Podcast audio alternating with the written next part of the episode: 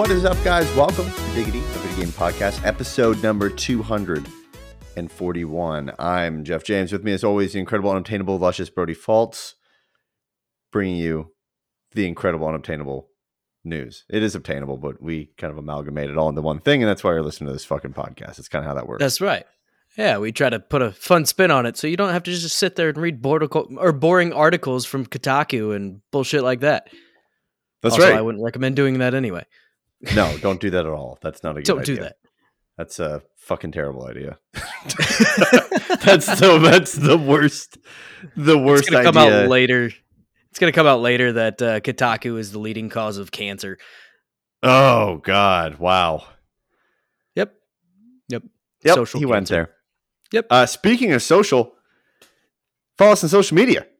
At Diggity Podcast on Instagram and Twitter, as well as go check out the WASD and Beyond Boys on Apple Podcasts. We're good friends with them, and they're good people. Also, check out OBO Podcast if you like just four big guys talking about random stuff. That's the place to fucking be, my dudes. Absolutely go check that out. Yeah. Other than that, if you're listening to the podcast for the first time, welcome. I'm sure you're confused by now. My name is Jeff. This is Brody. Each week we bring you beautiful, beautiful, beautiful video game news each and every single week with no bullshit, blunt opinions, and also have a good fucking time on here. We also have good guests on here from time to time as well. So if you haven't subscribed already, hit the subscribe button in whatever podcast platform you're listening to. And you can also check the live show, the video version of this podcast, every Thursday evening, 9:30 p.m. Eastern time, because that's the best time zone. The best. Every other time zone sucks, isn't inadequate compared to the Eastern time zone. So 9:30 Eastern on YouTube and Twitch. With that, what have you been playing? I have been playing pretty much Guardians of the Galaxy. That's about it. I have not played a whole lot of anything else this weekend. Was kind of busy, and I just we got home late, and we're just kind of busy most of the time. So I didn't really get to play anything much over the weekend until like Sunday, and just still kind of grinding through Guardians. I'm at chapter 13 or 14, or getting ready to finish up chapter 13, and then I think I have 14, 15, and 16 left. So hopefully a couple more nights and I'll have this all wrapped up, I think. Dude, you've made a fucking dent in that thing. It's been taking a little bit for sure. It's like I think it comes out to like 20 hours or something. The average time to beat was 19, I believe, and I'm probably approaching that. Completionist was like 24 hours, so I think I'll probably finish up around like 22 or so, somewhere in that ballpark. But awesome. Really, other than that, I don't think I've played much else. I've played some Overwatch as usual. I picked up a new game on Steam, Parkitect, which is kind of like a fan like recreation of Roller Coaster Tycoon, like 1 and 2, where it was like isometric, but it's still 3D. I don't like what they did when they went to like Roller Coaster Tycoon 3 and like Coaster World and stuff like that, where everything's like super 3D, and it just looks dumb. It looks kind of stupid. Like, everything's really doughy. So I've been playing that. It's really cool. There's some like really neat shit into it. Like it's well beyond the normal Roller Coaster Tycoon, where it's like, hey, you put a burger stand in. Like every single like place needs utilidors and proper like inventory management and stuff like that. So it's like super hardcore sim stuff. So I've been playing that. Played some NHL 22, of course. Been ripping that. Been having a lot of fun with that. Really like it a lot. And I think I like it more, not necessarily on the changes that they've made, because, I mean, the changes, let's face it, are pretty minimal. I enjoy it more on the basis of how quick it fucking loads. Yeah. Yeah, SSDs are fantastic. Like, how quick it loads, I can get into the game. You know, I can click X and it doesn't like do like a weird transition. If I want to skip the face off, it just like, boom, immediately. So I'm pretty happy with that. The biggest thing about this console generation that I love, just how quick everything loads. Oh my God, it's great. The point where like I just upgraded my PC and put some more SSD storage in there because I was very, very limited on what I had. I pretty much had enough SSD to run my operating system. And that was about it. Not good. No, not good. So everything was ran off of a hard drive, and it took forever to load into like Forza Horizon 5 forever. Mm-hmm. I mean, it will probably come out on PlayStation before it will load on my PC. So luckily that will be fixed now. But I just loading that up on Xbox, it's like almost instantaneous. You used to be able to like sit there and look at all your stats come up across the bottom of the screen, and you know, had a bunch of time to sit there and stare at that. And now you don't even really get to read like the tips and loading screens anymore. And I'm okay with that. That is fine. Yeah, no, I'm curious though on that, because over the course of time, as games become more, you know, crazy and bigger and stuff like that, is it going to be able to keep up? You know what I mean? Like, is it going to be able to actually keep up with the demand of that? Or is it going to turn into like another technology where all of a sudden now we go from having fast stuff to like, there's going to be more wait times of stuff. Also, you know, a lot of stuff is cloud-based now. Well, yeah. The direction points in the way of, you know, loading half the game in the cloud and half on your PlayStation. So, I mean, I'll be pretty interested in seeing if that fucks anything up or changes anything. Yeah. So that's obviously internet wise, but. Well, and the good thing too with, I mean, more so the PlayStation than the Xbox right now is we have the option to, you know, basically put whatever SSD we want in there or M.2. I mean, there are some restrictions and definitely put a heat sink on those bad boys, but, yeah, there's that's going to be nice because you can actually upgrade that alongside technology too if you can keep up with it and shell out the money that you're going to see as these drives continue to get better and better. Granted, they'll probably do some weird shit where they switch away from like the typical M.2, and it's going to be like completely different ports on it and just leave everybody else behind because they have to change the goddamn port every time they do it. It's so fucking annoying. Absolutely, yeah, you can't not. Have a proprietary port on there, my man. That's your gatekeeper, dude. That's right. You get your licensing money for made for PlayStation or made for Xbox. You gotta get those royalties, proprietary dude. Yeah. Seagate drive. Exactly. I saw one the other day on Reddit on PartSwap or something, and it was like $140 is what they wanted for it, and it's normally $220. I almost jumped on it, but I figured at that point, I'd be in trouble because I just bought a new graphics card and a new SSD. Yeah, I'm like, trouble. I should probably slow down for a little bit. Well, should we get started with our first kind of piece of news here? We sure should. All right, dude. So Metroid Prime 4 has been this, you know, huge debacle in the community of, is this thing alive? Is it dead? And more importantly, kind of when is it coming out? Obviously, this has been, I guess, I mean, it's officially, obviously, it was delayed, and then was it rumors that came out, or was it Nintendo officially coming out saying that they basically scrapped and are redoing everything? Nintendo straight up came out and said, "Okay, all right." Yeah, so Nintendo came out and said that, and then we kind of haven't heard much. We thought we might hear something, maybe around Game Awards. Metroid Dread kind of feels, although it's a good game, feels like a placeholder and something to put out for, you know, to keep the fans kind of busy and also to have something to play. You know, I mean, it's not a bad game. It's a pretty decent game.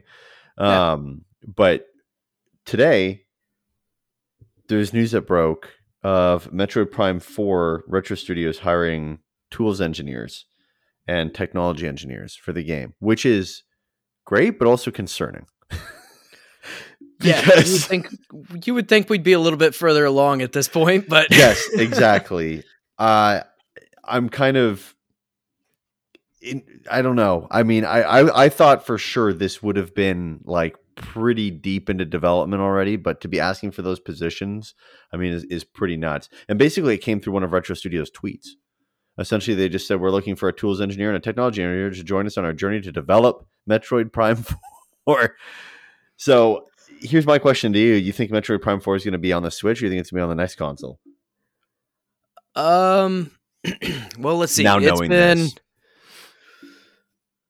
Yeah, it's been, I can't remember if it was year and a half ago that they announced that they were basically restarting development, if I remember correctly. And I'm pretty sure the original announcement for this was like in 2017 or 2018. I don't know. It all starts to run together after a while. But anyway, it's been a while since we've really seen anything about this. And then once they kind of started to rework it, I mean, they basically said they're starting over, like scrap everything, start over, burn it down.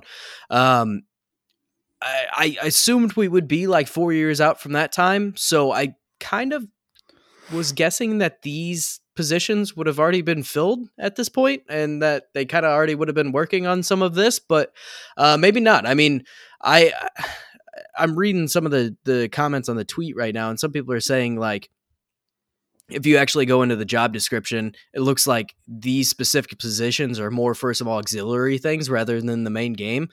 So I'd say we still have at least another 2 years on this game. I don't think we'll see it until 2024, if not 2025. And it might be one of the last games to launch on the Switch.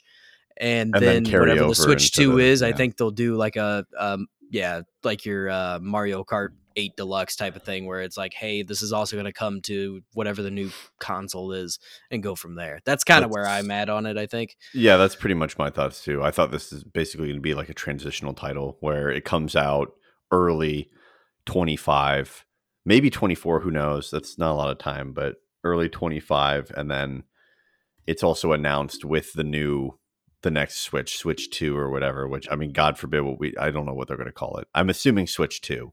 But it's Nintendo. So they could call it a clap or something. I don't know. Right. The snap. So job openings for Retro Studios. This is all of them that are listed right now on Nintendo's website. Okay. So there's a concept artist, the environment designer, material artist, character artist, Jesus. User interface artist, user interface scripter, technology engineer, environment artist, environment terrain artist, and tools engineer. Okay, so they haven't even started on this. They need the full dev team. Maybe it's just gonna be on the next Switch. I mean, if I was them, I would. Yeah. It's late enough now. I understand why. You know, obviously with Mario Kart and stuff like that, they made a killing on it, but I think for a game like Metroid, I mean, I would just be like, hey, like, here's the new Switch and here's Metroid on the new Switch. And then, you know, here you go to the next one. Yeah. So sorry, buddy, but I don't think you're getting a. Yeah, I think for quite some time. Right. I think best case scenario, we see this in like 2025, right before the next console launches. God, just say that for a second. 2025. It's crazy. Especially, like I said, we saw this in what, 2018? 2018 is when we first, saw that JPEG. I guess a peak, you'll call it. So that's, oh my God. So 7 years it'll take. Yeah. To get to this. It will have missed the entire lifespan of the Switch, meaning there wasn't a Metroid Prime game on the Wii U or the Switch for two generations of Nintendo for 14 years. Well, no, Wii U lasted how long? Was it a 4 or 5 year? It wasn't long. The Wii U was, I think it was like 4 years, give or take. I want to say it was 2013 to 2017 when the Switch dropped. I could be wrong, but 2012 to 2017, 5 year lifespan. Yeah, which is pretty short for a console. I mean, so it'll be 12 years when this releases. Ooh. Yeah. If indeed the Switch it's going to go on the next, you know, Switch. Right. Per what people are saying is when the Switch is going to, you know, go after they release the apparent Switch Pro, right, which has been discussed every year for the last God knows how long, and every month it comes up. Hey, Switch Pro. Found leaks of a new Switch Pro leak. I am so over that. I'm incredibly sick of seeing. I mean, in the 3.5 years that we've been doing this, there's been Switch Pro rumors from the very start. I think one of our early episodes was a Switch Pro rumor like episode. Yeah, it's crazy. Also, I would say too, hardware wise, like the plastic covers for PS5s, that's one thing, but I think hardware wise, like, you're gonna be fucking nuts if you're a company and you want to start building something right now. Yeah, absolutely. With all the supply chain issues right now, it's insane. Like, moving on, VR 2. Well, yeah, that's true. Yeah, we don't have a fucking release date though. No, you know, no, like they could come out of left field and be like 2023. You know, crazy. So moving on, Halo and Forza fucking killing it for Microsoft. Yeah. Absolutely killing it. So CEO of Microsoft, Satya Nadella, God King himself, dude, unbelievable guy, said that 20 million people had played Halo Infinite and 18 million people had played Forza Horizon 5, which is insane. This makes the most successful launch in Halo history. Now, it's free to play. We got to take that with Game on Pass. The fact that, yeah, it's free on Game Pass. It's also available across, you know, more platforms than ever, and easily accessible. Doesn't have to be physically purchased, right? It can be streamed, whatever. Right. So, yeah, but this isn't still crazy. This isn't counting, you know, people that just jumped in and tried it out and then bounced out. So, I mean, I'm sorry, it is counting that. So the 20 million is not necessarily like obviously how many people are still playing it to this day or anything like that. But I mean, still, 20 million people at least checking your game out is no small feat. Like that is large. No, and then for fantastic. Forza, that's crazy. 18 million people for a racing game is like completely unheard of. Yeah. And I mean, Microsoft's never going to release it, but I would be very interested in seeing of what percentage of subscribers checked it out versus who bought it. There's 25 million Game Pass subscribers. Right. But keep in mind also on that, a large portion of people in that subscriber field are not paying full pop still. They're paying a discounted rate. Yeah, for like 2 more years. For like 2 more years. And then that Switch is going to flip, which is smart, right? Because then by then all of their features will be built into that service and people just go, yep, you're going to keep it. That's fine. I'll pay, you know, $14.99 or whatever a month for it at that time, or fuck, maybe it's $19.99 by that time. But this doesn't include people who just like jumped in and was like, nah, it's not for me, and jumped out. But yeah, Microsoft is kind of interesting on those stats always on their shareholder calls. I remember, I don't know if they do it now for Windows 11 devices, but when they were notorious when it was Windows 8, they counted the Xbox One as Windows 8 devices. So they would count that under adoption of Windows 8 for their stats. Which is kind of interesting, but you know, I think that's kind of not a good thing. So I mean, look, Microsoft hitting it out of the fucking park. With there these are a couple 2 releases. There are a couple things I wanted to touch on before we get away from this topic here, but so at the end of 2020, it was announced that 24 million people had played Forza Horizon 4. That was 2 years of lifespan though. This 18 million comes within 4 months of launch, so that's crazy. And basically, the only thing that really beats it out is Mario Kart. But I mean, and that's still like a similar but different. And Gran Turismo, which would be, I mean, obviously one of the other major racing games, It looks like Gran Turismo 3 A-Spec sold just under 15 million copies. Wow. So this is, definitely no small feat. And I'm sure Game Pass is a huge portion of this. And yeah. Oh, sure.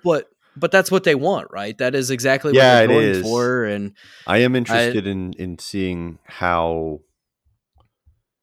it's going to change games over time on the basis that these are, you know, technically free-ish to play, right? On the basis that you're paying the subscription, like you're paying a small minimal fee to try these out and get the full game.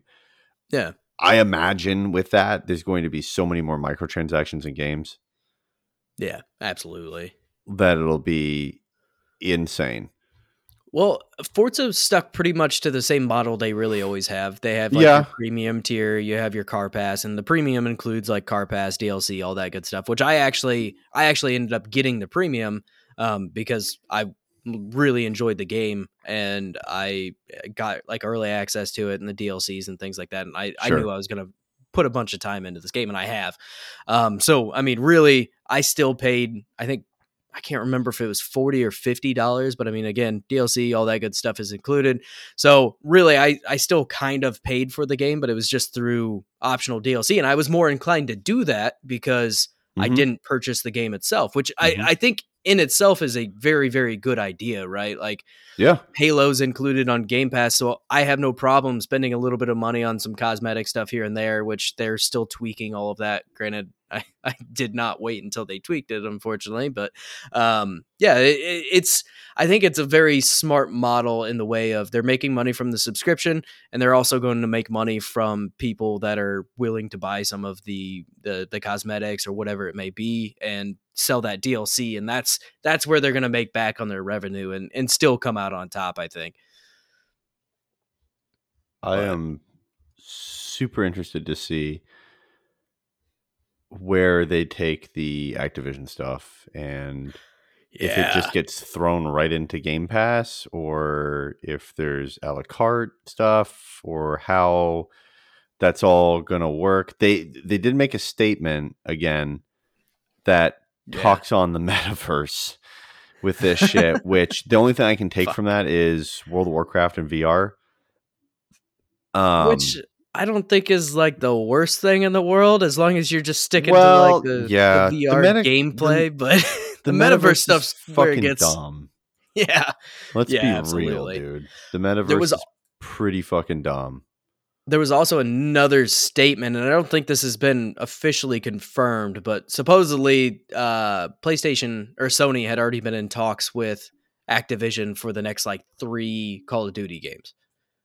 So supposedly those are still supposed to be cross-platform because, and if that is true, Microsoft has said that they would honor any previous agreements that Sony had. So I don't know how true that is. I don't know what that actually looks like. Again, that's kind of the rumor mill shit going on right now. But oh my God, that's gonna stew. This whole fucking year is gonna be nothing but Activision rumor shit. That's just not true.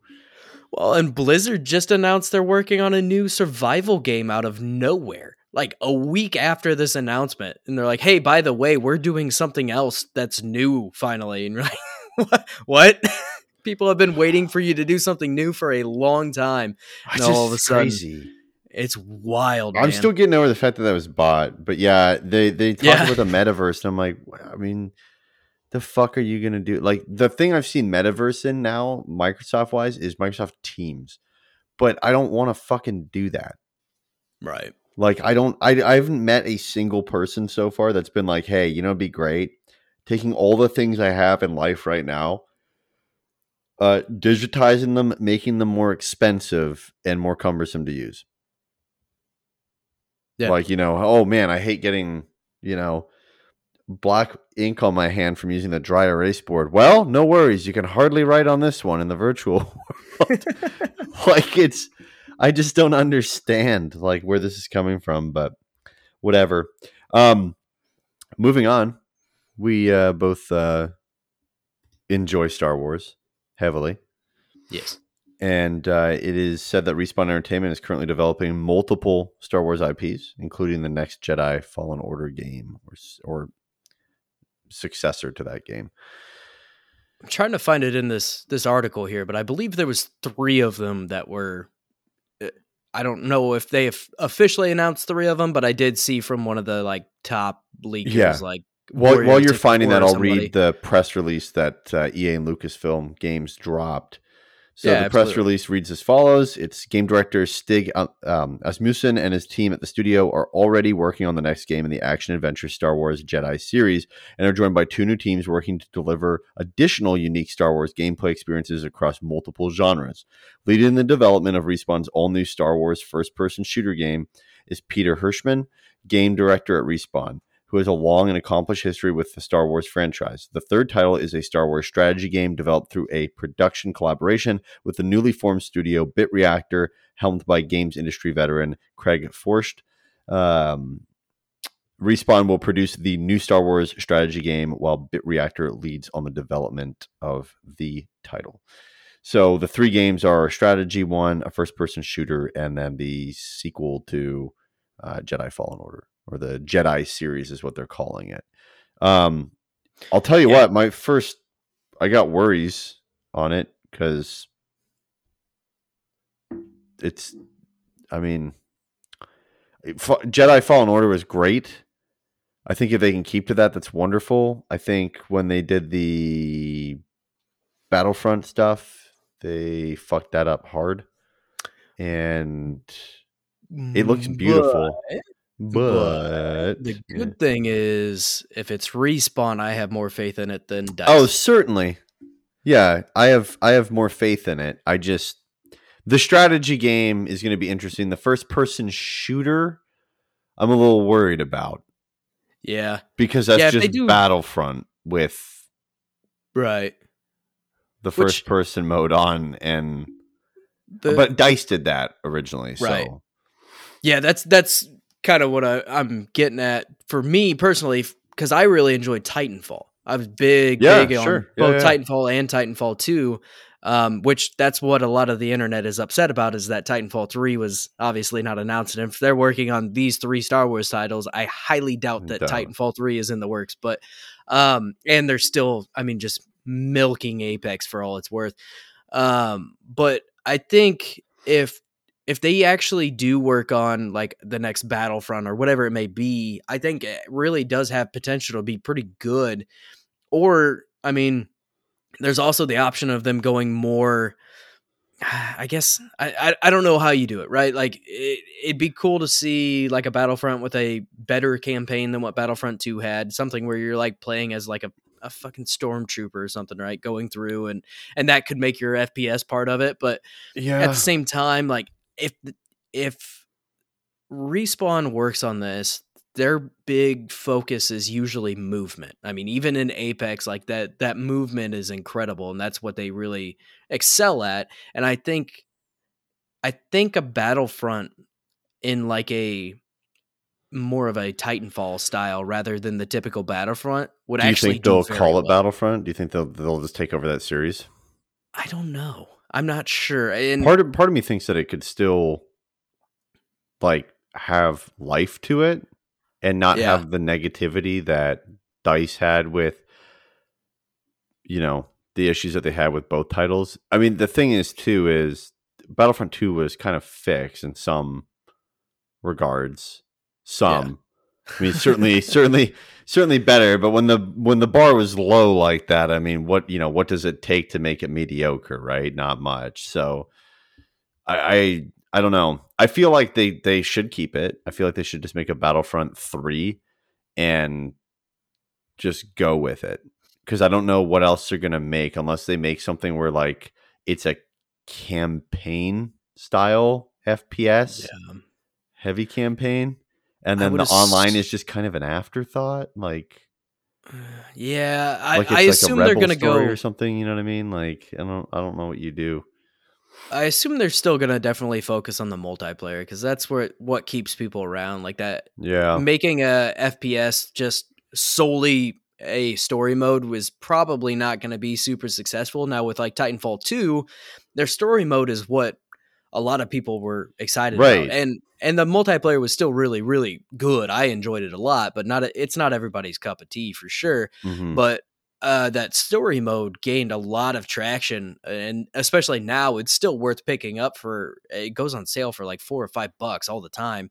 It's definitely worth picking up for just that campaign alone. Now, granted, the people that are still playing Titanfall 2 are really fucking good, or they're hacking the fuck out of it because it's old enough at this point that it's one of those two things, right? But yeah, I feel like the FPS is kind of one of those weird things. The strategy game could be kind of cool in like a Halo Wars type of way, but hopefully better. But that's also not Respawn's general thing that they do, so that would be kind of interesting to see. And then, I'm entirely in for another Star Wars Jedi Fallen Order. I guess it wouldn't be Fallen Order, but whatever it may be, because I adored that game. And my son's actually played through it like two and a half times now. He's been playing it like crazy. So I think that game really did what we needed to see from a single player Star Wars game. And I have a lot of faith in Respawn, but this seems like a lot going on. And I'm a little hesitant, especially while still supporting Apex too. There's just a lot. Yeah, there is a ton to it. The strategy game, I got to admit, I'm not super stoked on it. It would be kind of cool if they did like Hollow Chess. That'd be cool. Yeah. That'd be kind of neat. And then you could do it in the metaverse.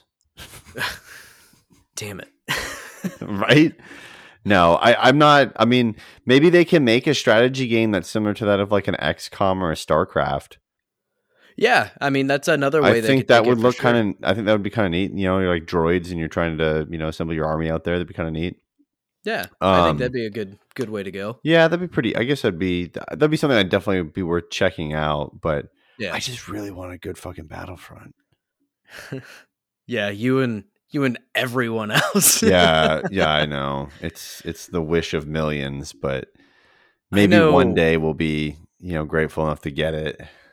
I know Battlefront 2 is in a way better place than it was. We've jumped into it a couple different times to try it out, and it just I bounce off of it. It just feels so it doesn't feel like its own game to me. It feels like a Battlefield, which, don't get me wrong, that's not a terrible thing, but it feels like it's like a party mode in Battlefield where now I just get to become a stormtrooper. Like it just feels like it's a, hey, here's an Easter egg, you know, version of Battlefield where you can now be a stormtrooper and run through. Yeah. Like I don't see like big events take place, you know, or like there's some stuff where, you know, like when you're in Endor, the Ewoks do pull some shit, but you hardly fucking see it. Yeah. You know, the game is gorgeous. I mean, me and my brother a month ago near Christmas, we were playing it on his PS4 and it fucking looked gorgeous still. Mm-hmm. And I was like, this is a beautiful game. But yeah, I'm not too keen. I'm excited for someone else to get a crack at it if that's what this is. Right. It does definitely feel like a Battlefield mod, like a good one. Don't get me wrong. That's a great way to explain it. It almost feels like a Battlefield mod because it's very identical, and it's just kind of like it has a Star Wars skin over the top of it, and that's really about where it's at. And I for whatever reason, I've entirely bounced off of that, and I just I can't fully get into it, and I'm not sure. I don't know what it is about it. I mean, granted, you also look at Dice's most recent game, Battlefield 2042, and that's a shitstorm. And it so certainly is. Right now, Dice is in a weird spot, and I don't know really what they do with Dice if they're now transferring all of the EA development over to Respawn. I don't know. I mean, what else will Dice do besides make engine technology? Because that's where they got Frostbite from, right? I don't know. I imagine you still continue to make Battlefield, at least one more. You think it dies? Yeah. Nah, I don't think it dies yet. I think it would take one more very shitty launch for it to die. Where it's currently sitting, it's in very bad shape, and people have left that game in troves. Like there's hardly anyone still playing it. And I mean, even Evan from WASD, he was big on it. He loved it. I mean, he acknowledged that there was a lot of issues, but he still had a lot of fun playing it, and he doesn't play it anymore either. He went back to he was playing Battlefield 5, wasn't he? Or Battlefield 1. He went back to Battlefield 1. So it's different, man. Like everybody's just kind of switched gears and gone back to the old Battlefield games to get their Battlefield fix. I mean, I've dropped into like Battlefield 4 a little bit here and there, and it's just, I don't know. Dice has to do something. Something I do want to talk about is, have you been able to take a look at a bunch of footage of Pokemon Legends Arceus? Is Arceus? What? I mean, how the fuck do you pronounce it? Arceus, I believe. Arceus. I think. Okay. Don't quote me on that, but I'm pretty sure that's what it is. So. Okay. Have you looked into some of this already? So I have. Got an 86 on Metacritic. I was going to say, so far, there's been quite a few publications that have given it like 10 out of 10. I've seen some other people that I assume are YouTubers or something. I just saw it on Reddit where they're saying, you know, they have 15 hours in it, which they could also be lying out their ass. I'm not sure. But right now, it seems like a lot of people are keen on it, but there's also this weird scale to Pokemon that they can release dog shit and it still gets great ratings. So yeah, I mean, Sword and Shield, you and I were both kind of like, this is okay, but it's not like a gem. Like, this is just all right. I saw one comment that pretty well summed it up. And the user said that basically they don't trust the review scores, and they also don't trust all of the like unnecessary hate for the game. They're somewhere in between, and they're like, I don't know whether to hate this game, love this game, much like the rest of society nowadays, right? On anything. So it's kind of in a weird spot. I'm not planning on buying it at release. I'm gonna wait a little bit and see how. Does it make us old now that we don't buy the Pokemon on release? I think so. Yeah. Because my thing on this is, while I think I've mentioned this before in an episode, I wanted an open world-ish. I didn't want something like this. I still want the sprite style or like chibi, smaller style, you know, top-down or ISO top-down Pokemon. Like, this is just, when I watch the footage of this, it's like, I don't know. We got Pearl for my kids for Christmas, and I still haven't touched it yet. Oh, like, Shining Pearl or whatever. Yeah, I don't know what it is. I just don't feel like going into a Pokemon game right now, and this one's definitely. I mean, it seems like they've changed enough mechanics and done some different stuff here to kind of breathe a little bit of life into it. But my God, it looks rough from the screenshots I've seen. Like, it looks really rough. Shining Pearl? No. The Arceus. Oh, yeah. So I watched. It's weird. It's like two different. It's like every biome was split up between different teams, because some biomes clearly have a ton more detail to them. And then there's some that just are lacking shit. And I mean, they're held to the bounds of what the Switch can do. Right. I mean, that is right. That's reality. But yeah, it's a lot of like It seems to me so far, in what I've seen, the footage I've seen, it's a lot of, here's a ton of open space. And instead of that top down, using towns and stuff, and then having bushes, and bushes being essentially almost akin to like a slot machine, where when you roll over them, you don't know what you're going to get. Now you have to be like, well, now the player has to see the Pokemon running around. So we're going to need, 10 times the fucking room for that to happen, because otherwise you're just going to load in Pokemon right in front of them, or you're going to come up to like a question mark and that's the Pokemon. I mean, there's just, I don't know. I don't think it makes, I think it makes Pokemon not as fun for me, at least on the surface of it. I haven't played it yet. I don't know if I really want to play it. Oddly enough, I just fucking look at it and I'm like, I don't know. It doesn't feel right. It feels like it's like a fucking, again, a mod. It feels like someone made this thing on the side as a side project, and they're in there. But it looks so open and boring. Yeah. Yeah. They show like the characters standing up on a mountaintop looking out, and there's like fucking nothing. Of trees. Yeah. It's like a couple patches of trees and nothing else. And the weirdest thing to me is that my kids aren't even interested in it. And I don't know if that's more from a marketing standpoint or what, but they have not mentioned it one time, which my kids are usually pretty big on the Pokemon stuff. I mean, but now they've done some weird stuff with Pokemon, right? Where I consider this an offshoot brand. Yeah like on the basis as Pokemon Legends, like Hey You Pikachu and Gale of Darkness back on the GameCube type even like Let's Go Pikachu and Let's Go Eevee, right? Yeah.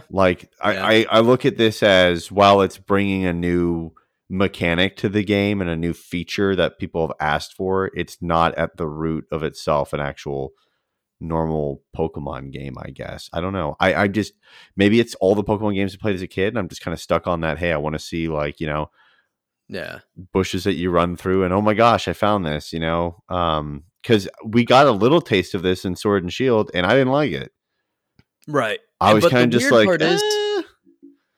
the weird part about that is that a lot of people did like that open world, and they still were clamoring for it. And then now that we're getting it, I feel like a lot of people are like, well, maybe we fucked up. Maybe we shouldn't have done that.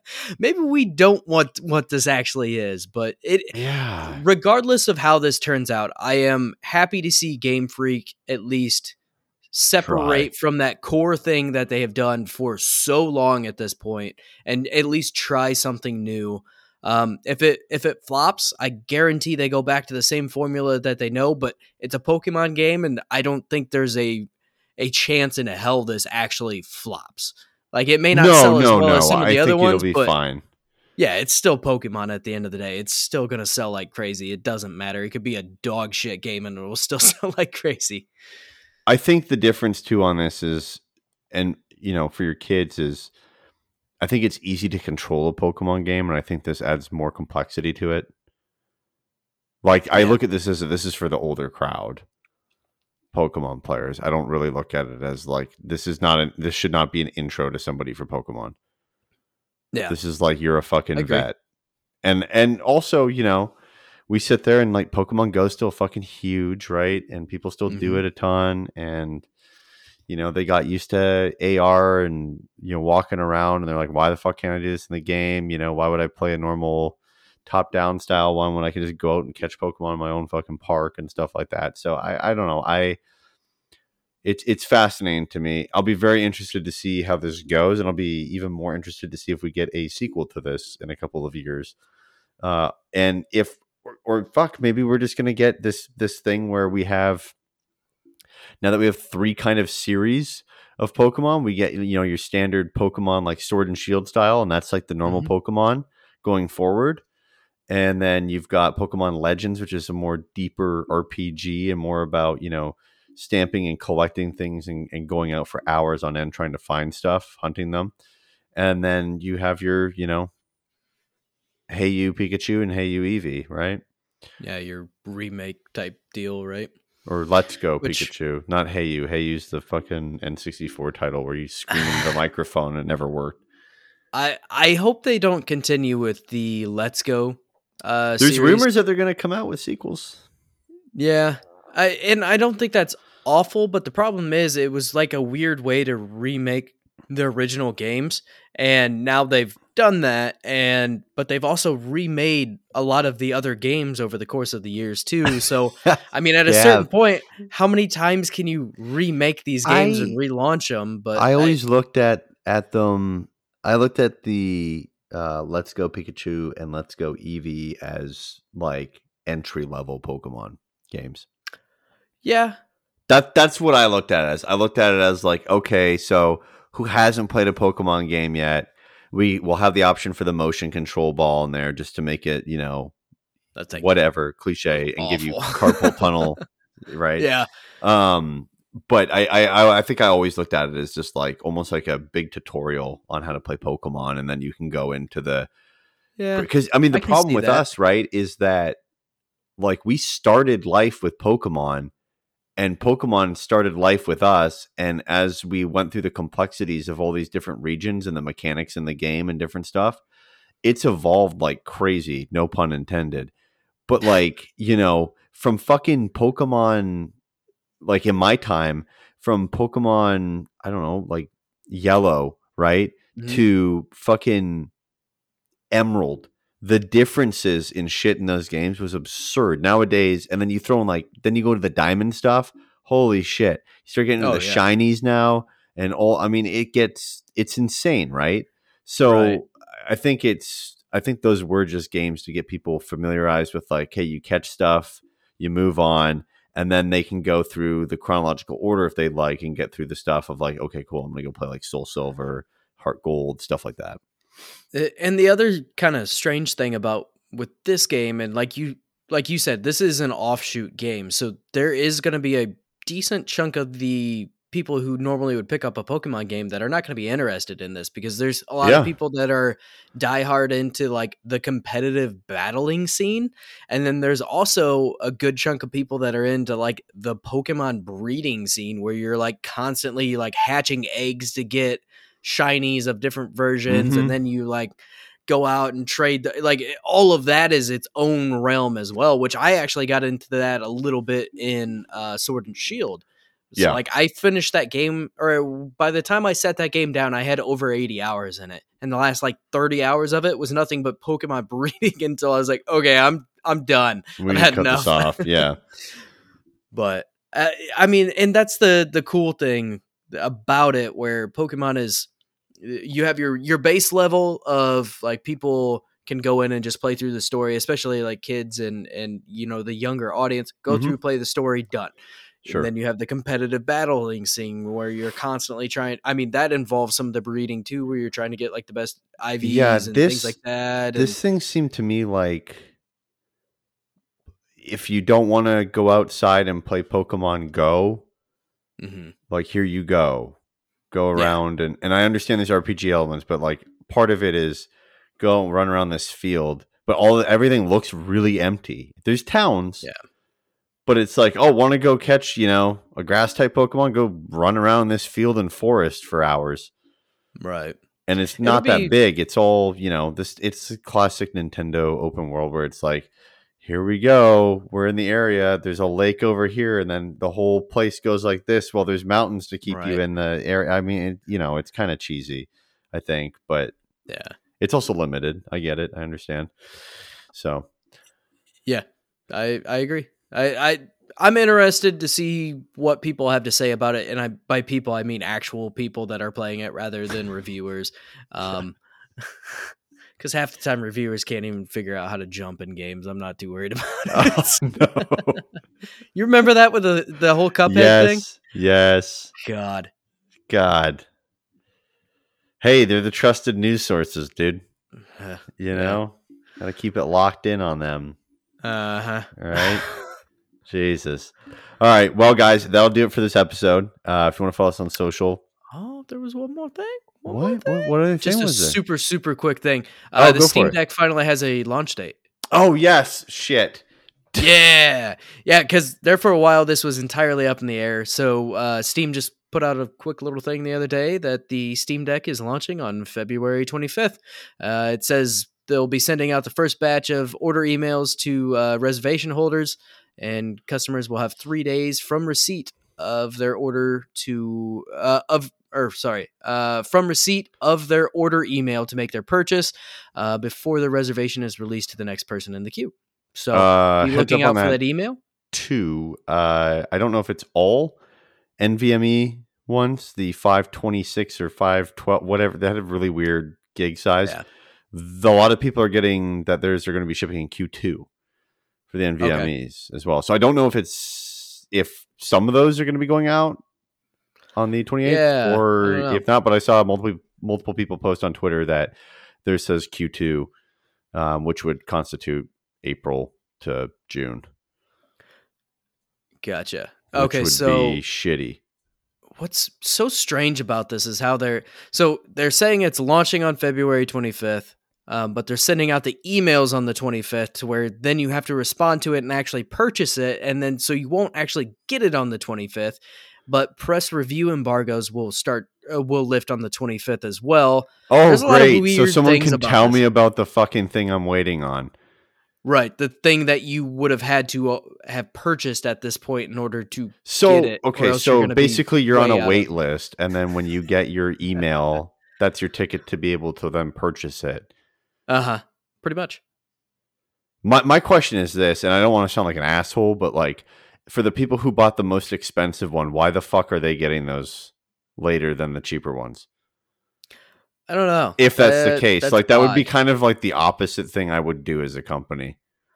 I would assume a lot of that has to do with just being able to get the parts. Like, I guess, but like, I mean, what the fuck? SSDs aren't super hard to get right now. Nor are they crazy and it's also, expensive. But it's like, you know, it's like going to like a used car lot and then they're saying to you, you know, hey, we'll get back to you next week about that and I'll deliver your car. I've got like 5 Corollas to deliver first. So yeah, if you can stand back, I'll get you your M5, you know, in about a week to you, but I need to deliver this Corolla real quick. I don't know.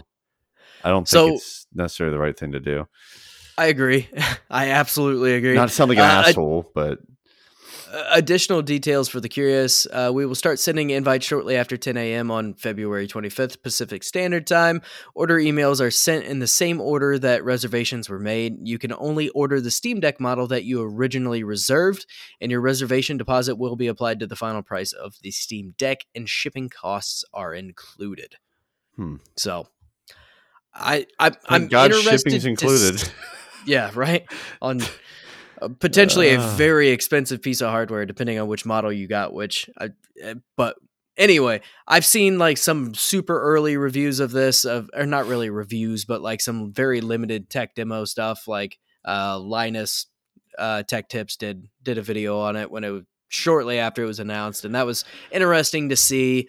But at the same time, like I'm curious to see how this goes after it gets into the hands of the general public, and hopefully it doesn't go the way of the, you know, awesome Steam controller. Oh God, where it's become I'm very weary of it. First of all, it looks like a fucking Game Gear. It probably weighs the same amount, and I think it's heavier. Except it doesn't take 8 AAA or AA batteries in the back of it.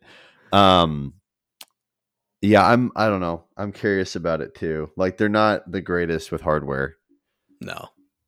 Both from a marketing perspective but I mean, this is the first piece of hardware that actually like just takes Steam, which is what is popular for them, and allows people to play it on the go or in a portable setting. Versus, you know, Steam controller was like, why would I want this as a PC player? I understand that. It's like, now you can be a console player. It's like, but that's not why people buy consoles. They buy it because it's cheaper. Right. Yeah, they don't want to buy, you know, a $2,000 or $3,000 fucking computer and then sit on their couch with the controller and play it because they have the fucking PC now. You know, they would have just went out and bought the cheaper console. And then I've thought about that only because I did grow up using consoles and I have to adapt to mouse and keyboard, and it's going to be a hell of a learning curve. Yeah. But you can also nowadays, right, Bluetooth your fucking Xbox controller or your PlayStation controller, your computer as well, map it. But yeah. And then like what they had, was it Steam Deck? Yeah. No, not sorry. I'm mixing up. Not the handheld. The box. Was it the Steam box? I think was it the Stream Deck? I don't remember. Maybe something like that. They did that. That was in the chat here. That wasn't big. So yeah, I'm curious on that. I do actually have one more little tiny piece of whatever before we go. You reminded me of it. We witnessed today, actually I think yesterday technically, the worst business decision I've ever seen in my life, and single-handedly kill the brand overnight for no apparent reason. So Facebook obviously renamed itself to Meta, right? Which is still Facebook, and I'll still call them Facebook because I fucking hate their platform and I think that they're a giant piece of shit. So I'm still going to call them Facebook. So Facebook Meta basically decided, boy, you know, we made that great, just incredible investment years and years and years ago into something called Oculus. And now it's become the biggest VR brand in the entire world in a segment in VR, which one is hard for consumers to understand what the fuck it is. 2, it's hard for adoption. And 3, there's no brand notoriety in that entire segment of that industry. Okay. Right. Achieves all 3. No problem. Becomes the #1 selling fucking thing on Christmas tech wise. Okay. For kids. And it's under everyone's trees, becomes the #1 downloaded app on fucking Christmas Day and the day after Christmas. Okay. They decide today it's not going to be called Oculus anymore. It's just going to be called Meta. It's the Meta Quest. Jeez.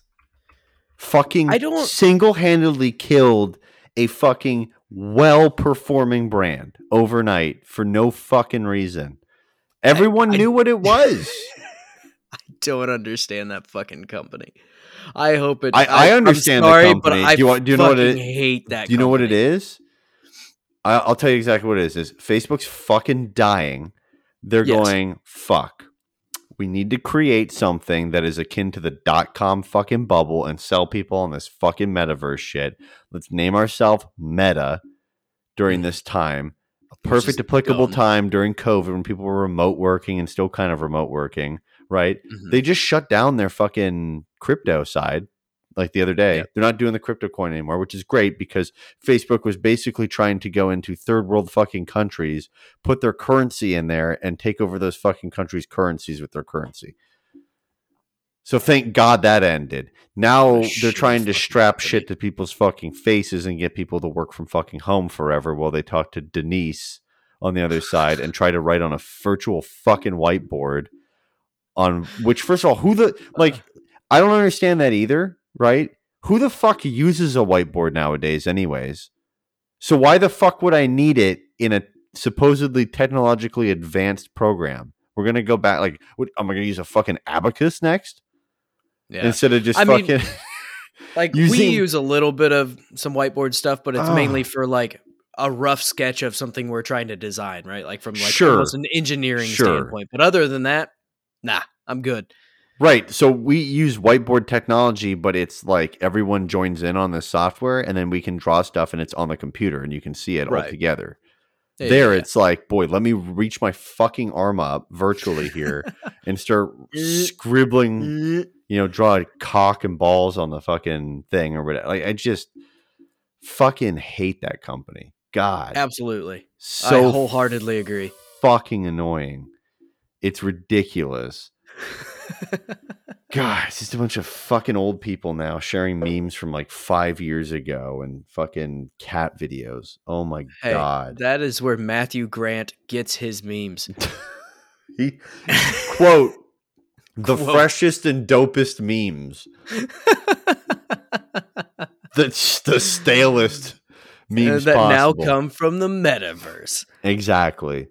Anyways, guys, that'll do it for this episode. If you want to find us on social media, you can find us on Twitter and Instagram at Diggity Podcast. Like I said at the beginning of the show, we go live on YouTube and Twitch every Thursday evening, 9:30 p.m. Eastern time. And you can catch the audio version of this podcast on Apple Podcasts, Pandora, Google Podcasts, you name it. We are everywhere. Spotify, whatever you listen to, you can access our podcast on it. The audio version of each week's episode goes up 5 a.m. every Friday morning. We schedule it, so listen for that. Thank you so much, by the way. We're slowly but surely growing on unique listens and stuff like that. Thanks to all the fucking people in France. Appreciate that. Yeah, huge thank shout you out France. To France. One day maybe we'll make it out to France one day. We'll get off the plane and we'll be greeted by a parade with some fucking macarons, baguettes, and I'm down. Wine and stuff. But yeah, no, we're growing, and thank you so much for that. We're working on some cool stuff in the back end as well right now as a group, and we should have some cool news going forward with that as well. With that, we'll see you later. Bye.